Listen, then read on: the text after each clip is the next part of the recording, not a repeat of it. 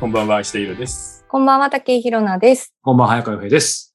さあ、今回はえー特別編ということで、はい。やはりもう圧倒的に今、問題なのはウクライナ侵攻だよね、ロシアの。そうですうね。ん、で、あの、今回短くてもいいので、とりあえず、僕たちとしても何かしら、うん自分たちのね、考えだったり意見だったり表明しておかないといけないなということで、えースペシャル版を、えー緊急で撮ることにしました。はい。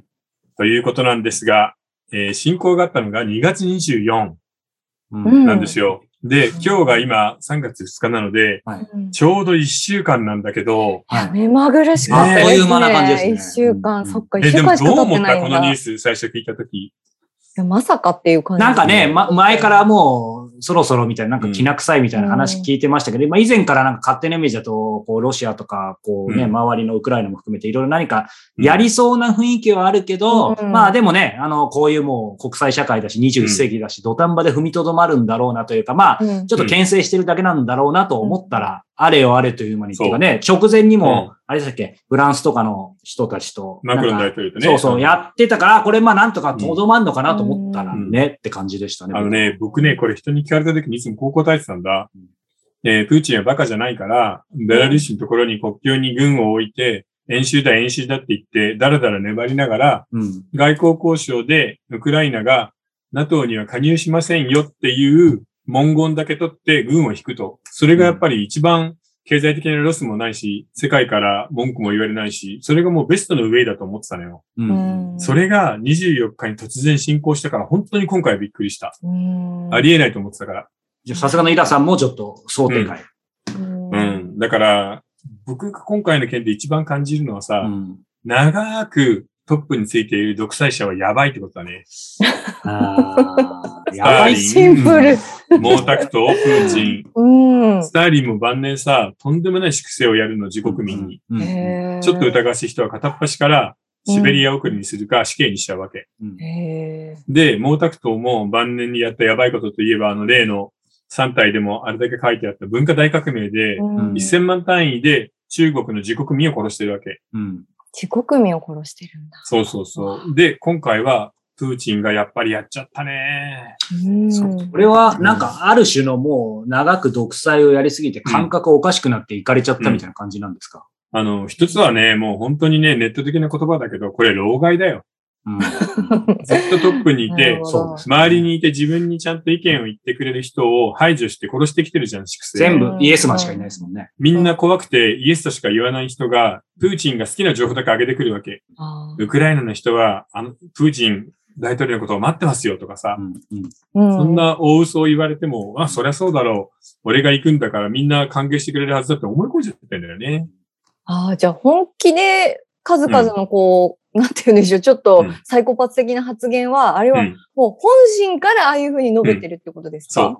それとあの、僕たちいつもよく勘違いするんだけど、プーチンは大ソビエト連邦を復活したわけじゃないんだよね。うん。うんプーチンはロシア帝国が好きなので、そうですね。そう。だから、あの、ピョートル大帝とかさ、エカテリーナ2世みたいに、うんあの、エカテリーナ2世っていうのが、まあ、領土をすごく拡大したんだけど、その時にウクライナを取ってるの。うん。だから、プーチンとしては、京都みたいなもんじゃないね、江戸の前にうん主婦があったところだから、そこをちゃんと取って、大ロシアを元に戻したいみたいな気持ちがすごく強いんだよね。そこからキエフがちょっと特別な、あれですもんね。そういう。そう。キエフはモスクワの前の人だから、本当に江戸と京都なの。うん。うーん。面白い。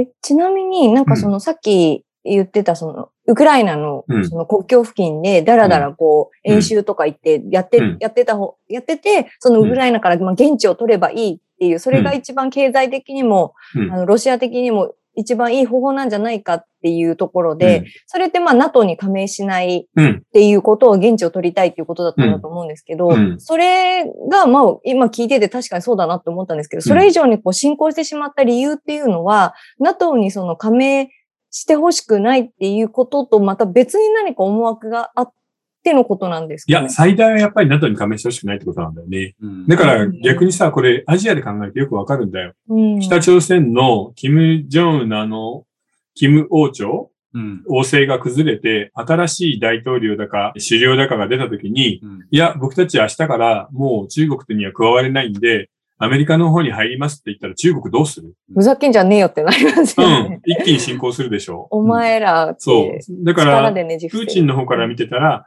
ゼレンスキー大統領は、もう完全に親 NATO 派で、この人たちをひっくり返すのは無理だっていう思いがあったのかもね。うんうんちなみに、プーチンがウクライナ侵攻した理由はこれです。ウクライナ東部に住んでいるロシア人の保護。でっち上げなんだけど、ウクライナ人がロシア人を虐殺しているっていうデマを流してる。それと同時に、ウクライナ全土の非武装化。うんそして、なぜか意味がわからないんだけど、ウクライナの非ナチ化を図るっていうんだ よね。うんよくわかんないいでや、す。でも別に全然ロシア人虐殺なんかしてないし、ナチスでも何でもないじゃでない。すよね、そもそも。うん自由選挙で選ばれて、うん民主主義的な手続きちゃんと踏んだ大統領なんだからさ、ゼレンスキーってむ。しろ民主主義的ですよね。うんそうそう、どちらかというと。いやだからわけわかんないね。うん。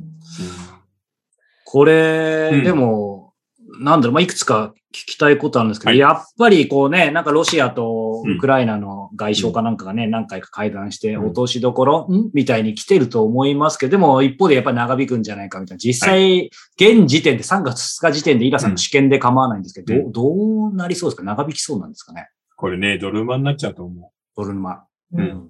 ただ、ロシアにとってはものすごく辛いよね。ですよね、どう考えてもい。や、ロシアはね、確かに、えー何核ミサイル6000だか7000発だか持っていて、うんで、軍人も90万人とかいるって言うじゃない。うんでも、実際にはね、まあ、軍事的にはものすごくでかいんだけど、うん国力、経済力で言うと、韓国とかイタリアよりちっちゃいの。ええイタリア の8割ぐらいなの。ええイタだリかアらの、8割。そう、日本の半分以下しかないのそうなんよ。ってことあらは、らら。何万人も兵士を送って、うんとんでもない量のガソリンだの、軽油だの、重油だの送って、食料全部送ってって、できないよね、20万人送り続けるの。うん確かにで、しかも今回ね、あの、スイフトっていう、あれはあはいの、はいはい国際的な銀行の決済システムからうん外しちゃうってことなんだけど、うん単純に言えば、決済でもうドルを使わないよってことなのよ。うん。ううんんドルが使えなくなったら国際間の貿易ってほぼないの。うんうん。だって、人民元とかさ、ルーブル受け取りたい銀行ある、ないないですね。うん、だってルーブルなん不安定て、これ改戦してからさ、1.4だったのかなうん ?1 円。1.4ルーブルだったのが、0.9まで落ちたんだよ。2日か3日で。おすごすーぎですね。ってことは、ルーブル、100ルーブルもらったって価値はもう、ね、半分になっちゃうってことだから、うん2日か3日で。誰でも受け取らないじゃん、怖くてう。んもうう全然貿易できないんだよね。うんそしたら。なるほど。うんっていうことは、やっぱりその国力としてその経済があんまりそのロシアは回ってないっていうところで、そのスイフトっていう措置をすることによっうて、んロシアのその足を止められるんじゃないかっていう判断だったってことなんですかね。そうなんだけど、悲しいことにさ、経済制裁で値を上げた国ってないんだよ。へえ、んそうわかるでしそうょなんですか北意外朝鮮、イラン、あそっベネズエラ、どの国確かにも生活ものすごく苦しくなって国民はもうみんな泣きながらなんだけど、でも絶対に値を上げないの。なぜなら、世界中にいじめられている。アメリカは悪い奴らだ。だ。 NATO は悪い奴らだってみんな信じ込んじゃうから逆に。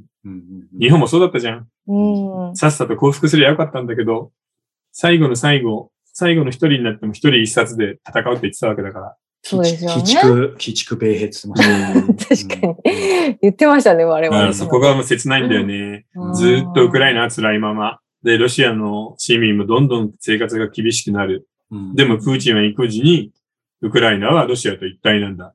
うん一つになるのが当たり前なんだって信じてるんだよね。うん。これ、うんでもプーチン、なんか昔の第二次大戦とかでいけばなんか国際戦犯みたいになって最後、投稿みたいにあなるそんう、ですそれもあると思けど、今だかはならんかね、ちょっと国連とかも動いてますよね。う。だから、やめられないんだと思うんだよね。うん今もしプーチンが全部投げ出して、逃亡とかしたら捕まって、戦犯で裁かれちゃうから、やめられないよね。ちなみに、その、うん昔その第一次世界大戦、第一次世界、第二次世界大戦やってた時とやっぱり時代が変わって、うん今ってある程度その国民の声みたいなのってすごくこう世界中に発信される、誰でもこう見れるような状態じゃないですか。うん。なんか、その中で、その、今、プーチンがウクライナに対して言ってる、こう、虚虚言の数々うんっていうのは、その、ロシアの国民の方たちは皆さんどう受け止めてるんですかねなんあか。のね、ロシアは中国とまたちょっと別違うとこがあるんだよね。うん要は中国は何もかもシャット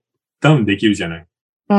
うん。 IT 進んでるし、IT 警察官、毎日ずーっとディスプレイ見てさ、誰かがプ、あの、習近平の悪口言ってないかって調べてる奴が100万人いるから。怖い。ロシアは一応公式のメディア、国営とかテレビ、ラジオでは、すべてプーチンの言うことを繰り返し繰り返し流しているの。ウクライナでロシア人が殺されている。なんとか守らないといけない。あれは全部 NATO とかアメリカの陰謀だって なるほど。流してるんだけど、でもロシアもシャットオフできないんだよね。西側の SNS とかを。うーん。なので、どんどんどんどん流れてしまって、あの反戦デモになってるの。なるほど。やっぱそうなんですね。うん。中国ではもっともっと厳しいからね。あそーうですねそうするとなんかこう、うんウクライナ側もうん、こう、なんでしょう。昔、その共産主義だった時代に生きてた、その、うんまあ、年齢の高いうん。方たちと、その今の若者の間で結構こう、主義が、あウの、クライナウクウラクイナライはナ全然なのい。中でない分そかれはれてるっていう話を聞いたんですいけど。や、あのね、それに関してはやっぱりね、ロシアには散々嫌なことやられたっていう記憶が、うんウクライナもポーランドもチェコもあるわけ。うんうんうみんな戦車で攻め込まれたから、昔。ううんんうんうんなので、大筋では反ロシアで統一されてる。うんなるほど。ロシアの時代はいいことがあったよね、みたいな言う老人はもういないよ。今、まあ実際ね、ざっとその概略だったり、イラさんのこう見方なんかお話しいただきましたけど、やっぱりここまで大きなニュース、日本国内でも、あの、まあもう当然そのニュースソース、あの、バリューがあるからだと思うんですけど、それにしても結構、たある意味他人事ではない感じでメディアでもね、うん。あの、報道されてるっていう意味でいくと、逆にそこから、まあ、あの、ぼーっとしてる僕なんかは、あ、じゃあやっぱり本当に一見、そうは言っても対岸の火事でもないのかな。つまり、日本人、日本にとってどんな影響が今後、まあすでにね、もうちょっと出てきてるところもあると思いますけど、見込まれるんですかね。まあ一つはさ、あの、ロシアとの経済的な取引を全部シャットダウンしちゃうよね。そうですね。で、ロシアにはあの、トヨタの自動車工場とかもあるし、あーはいで、日本に入ってきている石油天然ガスなんかそうのだ1割弱がロシア製なのよ。一割大きいです。 1割って結構大きいからね、うんそれが一気になくなると値段がビュッて上がることになるんで、うんまあすでにね、原油価格は上がってるし、その辺での痛みはあるかな。うんあ、と、やっぱりちょっと円高が進んだよね。確かうんにそうですね一時期、116円から114円ぐらいに2円ぐらい出て下がったので、うん今はちょっと戻してるんだけど、うんやっぱり円高になるかな、リスクオフでうん。世界的に危ないっていううので。んうんで、あと、一番でかいのは中国だよね。うんうん、今、習近平は毎日、ハラハラしながら全部見てると思ハラハラ。う。こういうことをやったら世界どう対応するか。あああ。プーチンがものすごく孤立して、世界中で叩かれてるのを習近平は見てるから、うん。一応今でも台湾は自分たちの領土であるっていう立場は崩してないけど、うんこれは簡単に軍事侵攻なんてできないな。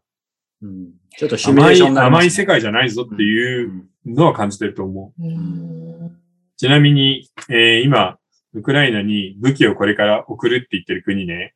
うんドイツ、オランダ、アメリカ、スウェーデン、ノルウェー、フィンランド、イタリア、カナダ、ポーランド、ブルガリア、スロバキア、チェコ、オーストリアなんだけど、うんこのうちさ、ドイツとかスウェーデンなんて、うん戦争が終わって、第二次大戦が終わってから、他の国に武器なんて送ったこと一度もないのよ、日本と一緒うで。んドイツ、ドイツなんてそうでしょうね。うんそういう国が対戦車砲だの飛行機、戦闘機を送るって言ってるから、うんこれはやっぱり長引くよね。あーそうですね。うんまあ、ある意味中国も北朝鮮もそそこまでの一歩はまだ踏んでなかったわけですもんね。そうそうそう今回みたいな、なんだかんだ言われながらも。うん。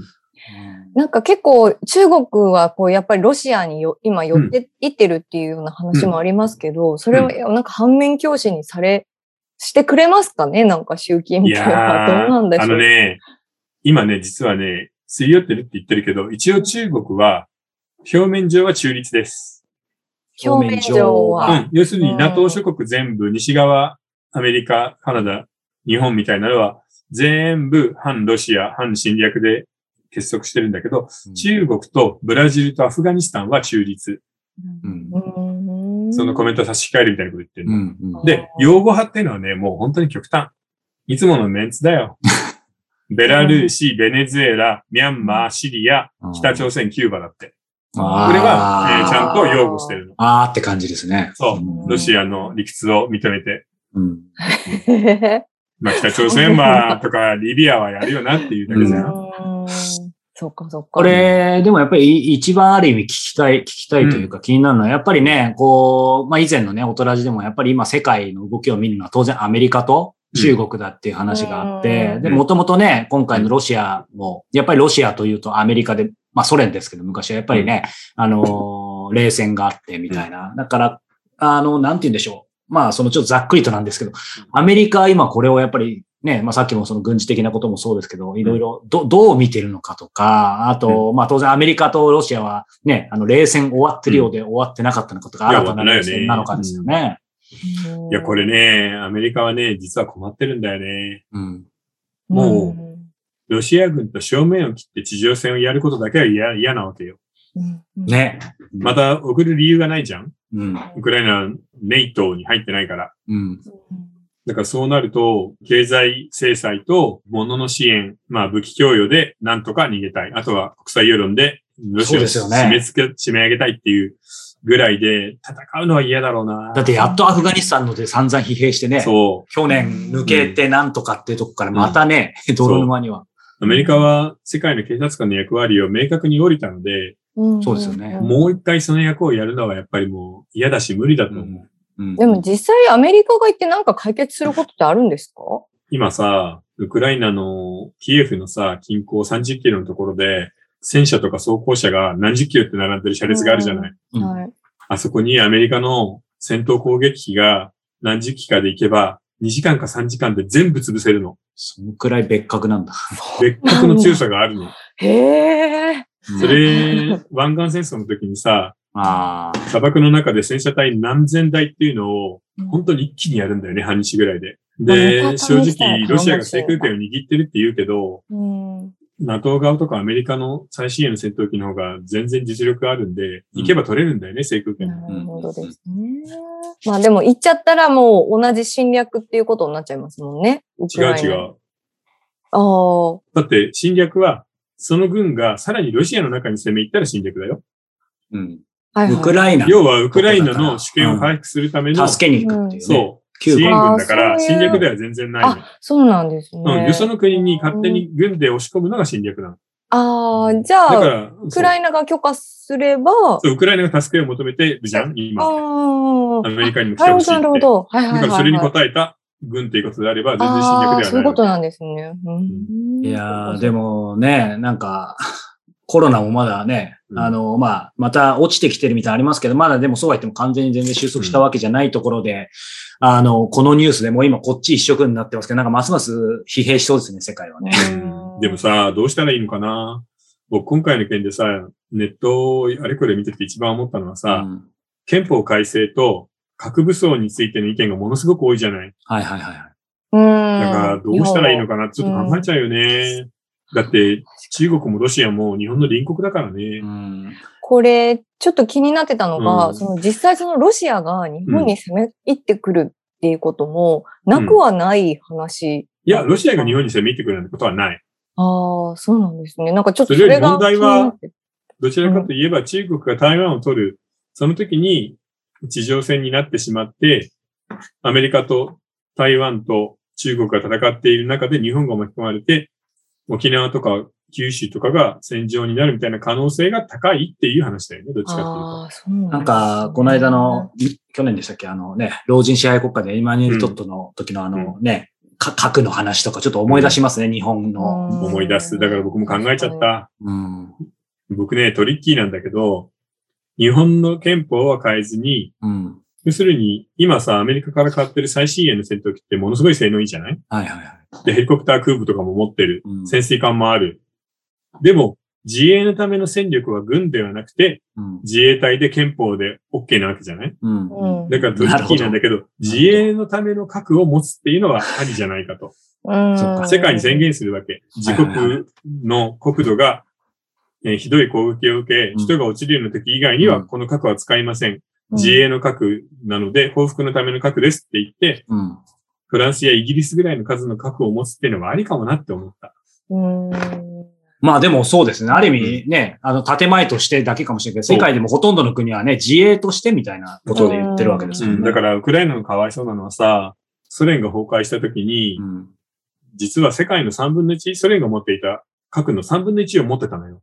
ミサイルたくさんあったの。の、ウクライナにへは。ーで、要するに NATO に近いから、うん。ドイツやフランス、イギリスを狙うためのミサイルを置くときには最高じゃない。はいうん。で、それを持ってたんだけど、アメリカとロシアが、まあ NATO も入ってるんだけど、会談で、君たちの核はもう取ってしまう、撤去する、で、いあの、ロシアに戻すっていうのをやっちゃったのよね。うん。うん。うんうん。その時の核を持ってれば攻め込まれてないんだよ、今 回。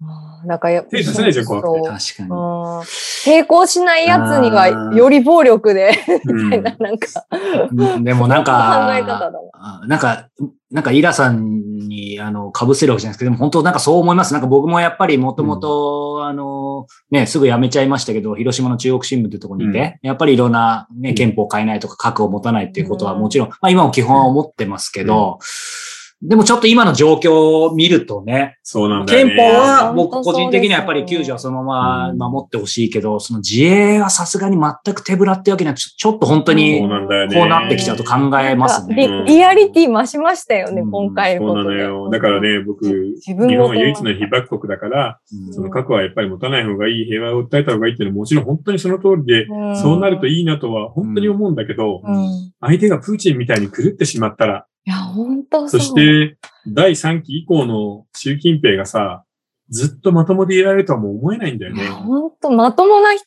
じゃない、狂った人にまともで返せないうんでだすよから10年後の習近平がまともかどうかがわからないので、うんそれを考えると何かの準備してもいいかなっていうな、これ、うんなんか、まあ最初の質問とまたある意味同じかもしれないですけど、まあある意味まともてまとめ的なことかもしれないけど、改めてですけど、今までであれば、やっぱりそれでも一線って超えないでね、ずっとし、あの、すごく、もう大きく言うと、なんて言うんでしょう、うんもちろんイラク戦争とかうんアフガニスタンのありましたけど、基本的には第二次大戦以降、うんこうこれだけ一線を超えるってことはなかったと思うんですけど、まあなんでこのタイミングなんですかね。やっぱり、り一番大きいのはさ、アメリカが世界の警察官から降りたっていうのが明白になったでしょ。んそうですねこそのこだと思う。よし、空。白が生まれてる。アメリカも NATO のことそこまで本気じゃない。今回僕たちこんな話してるけど、ドイツは早かったよね。うんうんうん新しい首相がつい2日ぐらい前に演説したよ。うんうんうん要するに、今ドイツの国防費って1%から1.5%だったの。ううんんそれを来年度から、えー、アメリカが要求していた2%をつけるって。うんうんでも、例えば日本で1%で、まあ500兆円として50兆じゃないはい。 2%にするってことは、来年から100兆円使うってことだからさ。倍ですもん防衛ねにうんなるほどな。でも、自国を守るっていうことに批判が起きるのって、おそらく日本だけですよね。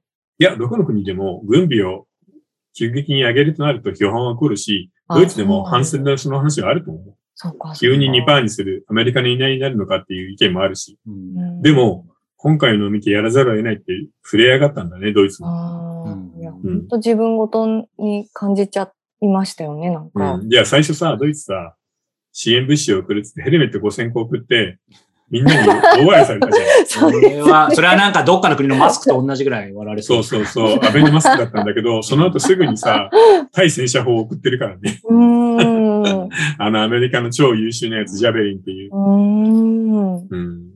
もう、見たけどすごい。へえ。一発900万とか1000万するんだけど、こうやって狙って、素人でもポンって撃つと、勝手にミサイルが照準を決めて当ててくれるの。うん射程2キロで。すごうん。い。で、よくできててるんだよね。で、FF 方式って言うんだって。う。うーん。 Fire and Forget っていう。撃ったら忘れろっていう。当たるから。へえ。洒落た、洒落た名前ですね。確かに。でも、一発1000万でもさ、それで潰す戦車は1台4億とか5億するああ、わけ奥だかですらよ。ね。うわ悪くないのか。そうなんだ。で、それがバカバカ当たって、今ロシア軍はそれでは本当苦戦してるんだって。性能がいいから。へえ。いやー、そうなんだ。なんか、ウクライナ、私、うん結構その、こういう、このことが起きるまでは、なんか、戦争っていうか、本当自分たちが、あの、何かこう、戦わなきゃいけない事態になった時に、うんその、銃を持つかどうかっうてんいうことを考えたときに、ちょっとそうじゃないな、みたいな。うんあの、さすがにそこまでやんないだろうな、みたいな。うんなんかちょっと個人的には思ってたんですけど、でも実際なんかじゃあ自分が今ウクライナの立場で、あの、いたら、どうするだろうって考えたら、やっぱ戦うなって、なんか改めて思っちゃって。そうだね。やっぱ志願兵とかね、なんかそう戦争は女の顔してないもん思思い出したいよ。や、本当なんか国のためにじゃないけど、やっぱ、やっぱ、嫌だもんね。なんか嫌だなって思って、うんなんか本当自分のか、こととして本当考えられたいい機会だったのか、いい機会ってなんか変な言い方いでや、すでけもど。本当にそれはあるよね。うんだから変にその愛国主義だからとかって言って、うんギャーって逆上するのはおかしいけど、そうそうでもちょっと、本当に考えないと、うんやっぱり世界は甘くないよっていうのはあるよね。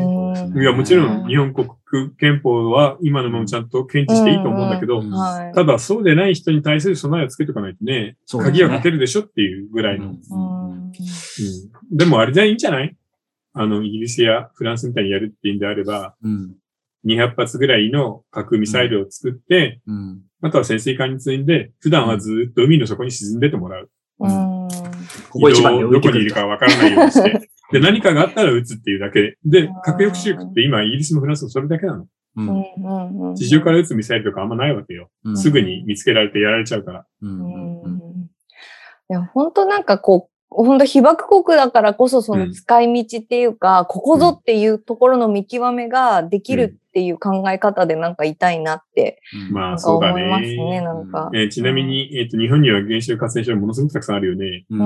うん。で、えー原子爆弾に使える、えープルトニウムはすでに実はものすごいたまりに溜まってしまっていて、うんえー核爆弾2000発分あります。 そうなんです。じゃあ、ポテンシャルはめちゃめちゃ高いってことです確ね。かに。そう。要するに、プルトニウムはある、ハイテクの技術はある。うんで、ミサイルはもう素晴らしいのをすでに持っている。うんうん ASM14 の組を打ち上げられるからね。なので、世界中から潜在的な核保有国の筆頭として見られてるんだよね。日本とドイツは。ただ、ドイツはね、反原発になってるかそら、うですねもうプルトニウムそんなないんだけど、うん日本はもう猛烈に抱えてるんで、うんでもなんか1それ回かはもう2回実際に実験をして、あとはコンピューターのシミュレーションで、使い物になるぐらいの核ミサイルがもう作れちゃうレベルなんだよね。でも、なんか、もう全くす、なんか、まあ、そうできたら理想だなと思いますけど、それをね、ハンドリングできる国のトップが日本から生まれてくるから。そういや、でも難しいそう私はれねが一ね。番そこが一番のポイントですよね。うん、いいやや、でもみんなほんとそうやっぱり、核にはアレルギーがあるから核爆弾うをん自分たちで開発するっていうのは厳しいかもうな。んうんあと、アメリカ、まあ中国はどうせ大反対じゃんうん韓国も。うんうんアメリカとか同盟諸国がどう取るかだよね。オーストラリそうア、ですねインド、うんフィリピン。うん韓国、北朝鮮、中国の反応はもう目に見えない。そうですね。すごそうですうね。ん、うんあでもちょっとなんか脇道にそれるけど、うん今週あの、韓国の大統領選があるじゃないですか。あうあ、んうんそうですす。ごいね。あの、保守と、あ、革新の系の、今のムンジェインの後継者の人が、うんいや、弱い国が大きい国に逆らうからダメなんだって言ってるんだよね。むちゃくちゃなこと言ってんな、また。 うん。かそう、だからそもうの従えって中国の外交官が言ってる人一緒だからさ、ううんんうわーと思ってた。